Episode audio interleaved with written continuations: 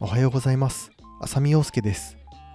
今回のテーマは Kindle 出版の印税目標達成と今後についてというお話です。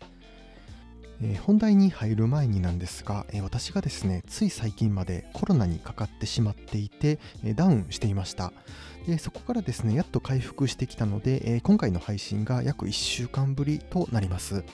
そんなコロナでもうベッドの中で何も動けない中ではあるんですが、私のですね Kindle 出版の印税目標というのが達成できたので、そちらの詳細について、少しこの配信でお伝えをしていこうと思っています。でまずですね、あの私の今年の印税目標なんですが、え結論から言うとですね、えー、月収100万円、印税だけで100万円を達成したいという思いがありました。で、えっと、その決意表明みたいなところは過去の配信で出していて、またですね、えそちらの URL は概要欄に貼っておこうと思います。で、えっと、その100万円に目指して、え今年ずっと頑張っていたんですが、えそれをなんとか達成することができました。で今回ですね、え、この目標を達成しましたっていうのはブログの方でも、え、記事にして書いているんですがこの音声配信ではですねその細かい内訳についても、え、少しお伝えをしていこうと思っています。でまず、あのー、100万円とざっくり言ってるんですが、えー、と今のところですね見込み値が104万円となっています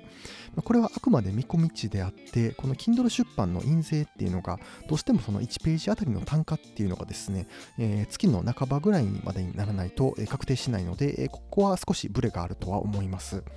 で、えっと、そのですね、収益の内訳を見ていくとですね、えー、まず、えー、注文数を見ていきます。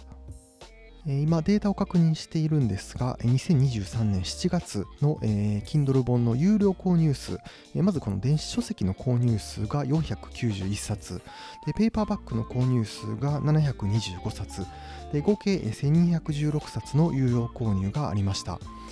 で、続いて、既読兼譜、読まれ、読み放題で読まれたページ数なんですが、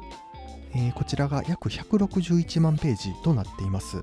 で、さらに、え、ロイヤリティの推計値を見ていると、え、電子書籍、Kindle 本有料購入での収益が約17万円、でペーパーバッグでの収益が約20万円、え、そして読み放題での収益見込みが66万円、で合わせて、え、約104万円という、え、内訳になっていました。え、このですね、印税だけでなんとか100万円達成したいという願いが今回叶いまして、まあの、ここからどうしようかなと逆にちょっと今思っているところではあります。で、えっと、やっぱりあのこれだけでもう Kindle 出版の目標が達成したので、まあ、あとは惰性でやっていくと、それではちょっと面白くないかなと思っているので、今ぼんやりと自分の中で考えているのはですね、この私の Kindle 出版のやり方、これが私だから通用したのか、それともやり方を例えば体系的にまとめて誰かに伝えることで再現性があるのか、そこが自分の中で今気になっているところではあります。えなのでですね、今後は、えー、まあ、そういった印税を上げるための技術とかテクニック、えそういったものに関するコンテンツを作れないかなというふうに、えぼんやりですが考えています。あの正直完成はいつになるかって全くわからないんですが、あのそんなコンテンツを作って、え世の中に出せていけばなというふうに思っています。またですね、今後は、えーと、最近だとユーデミーをはじ、ユーデミという動画のプラットフォームを始めたので、そちらにも力を入れていくなど、まあ、ちょっとあの方向性についてもう一度考え直して、新しいことに、チャレンジしていきたいなというふうに思っています。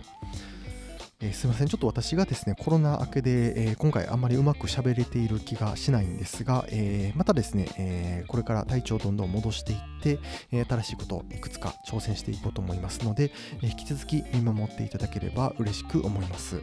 それではまた。